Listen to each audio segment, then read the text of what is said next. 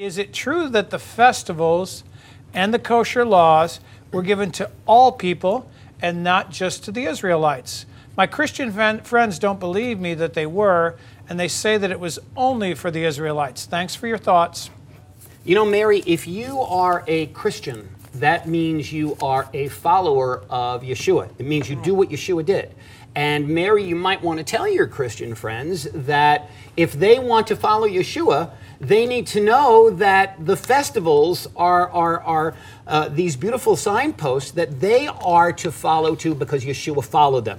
Uh, John chapter seven, of course, is an excellent example of, of uh, the Feast of Booths, Sukkot. We have in, uh, uh, of course, what some refer to as the Last Supper. That was the Passover, the Passover Seder. You have a better understanding of Yeshua when you look at what he celebrated, and the feasts and festivals are relevant for all. Pamela, you want to add to that? And one of the things that is so amazing to me about all of the feasts and festivals is that, that they are a kinesthetic experience.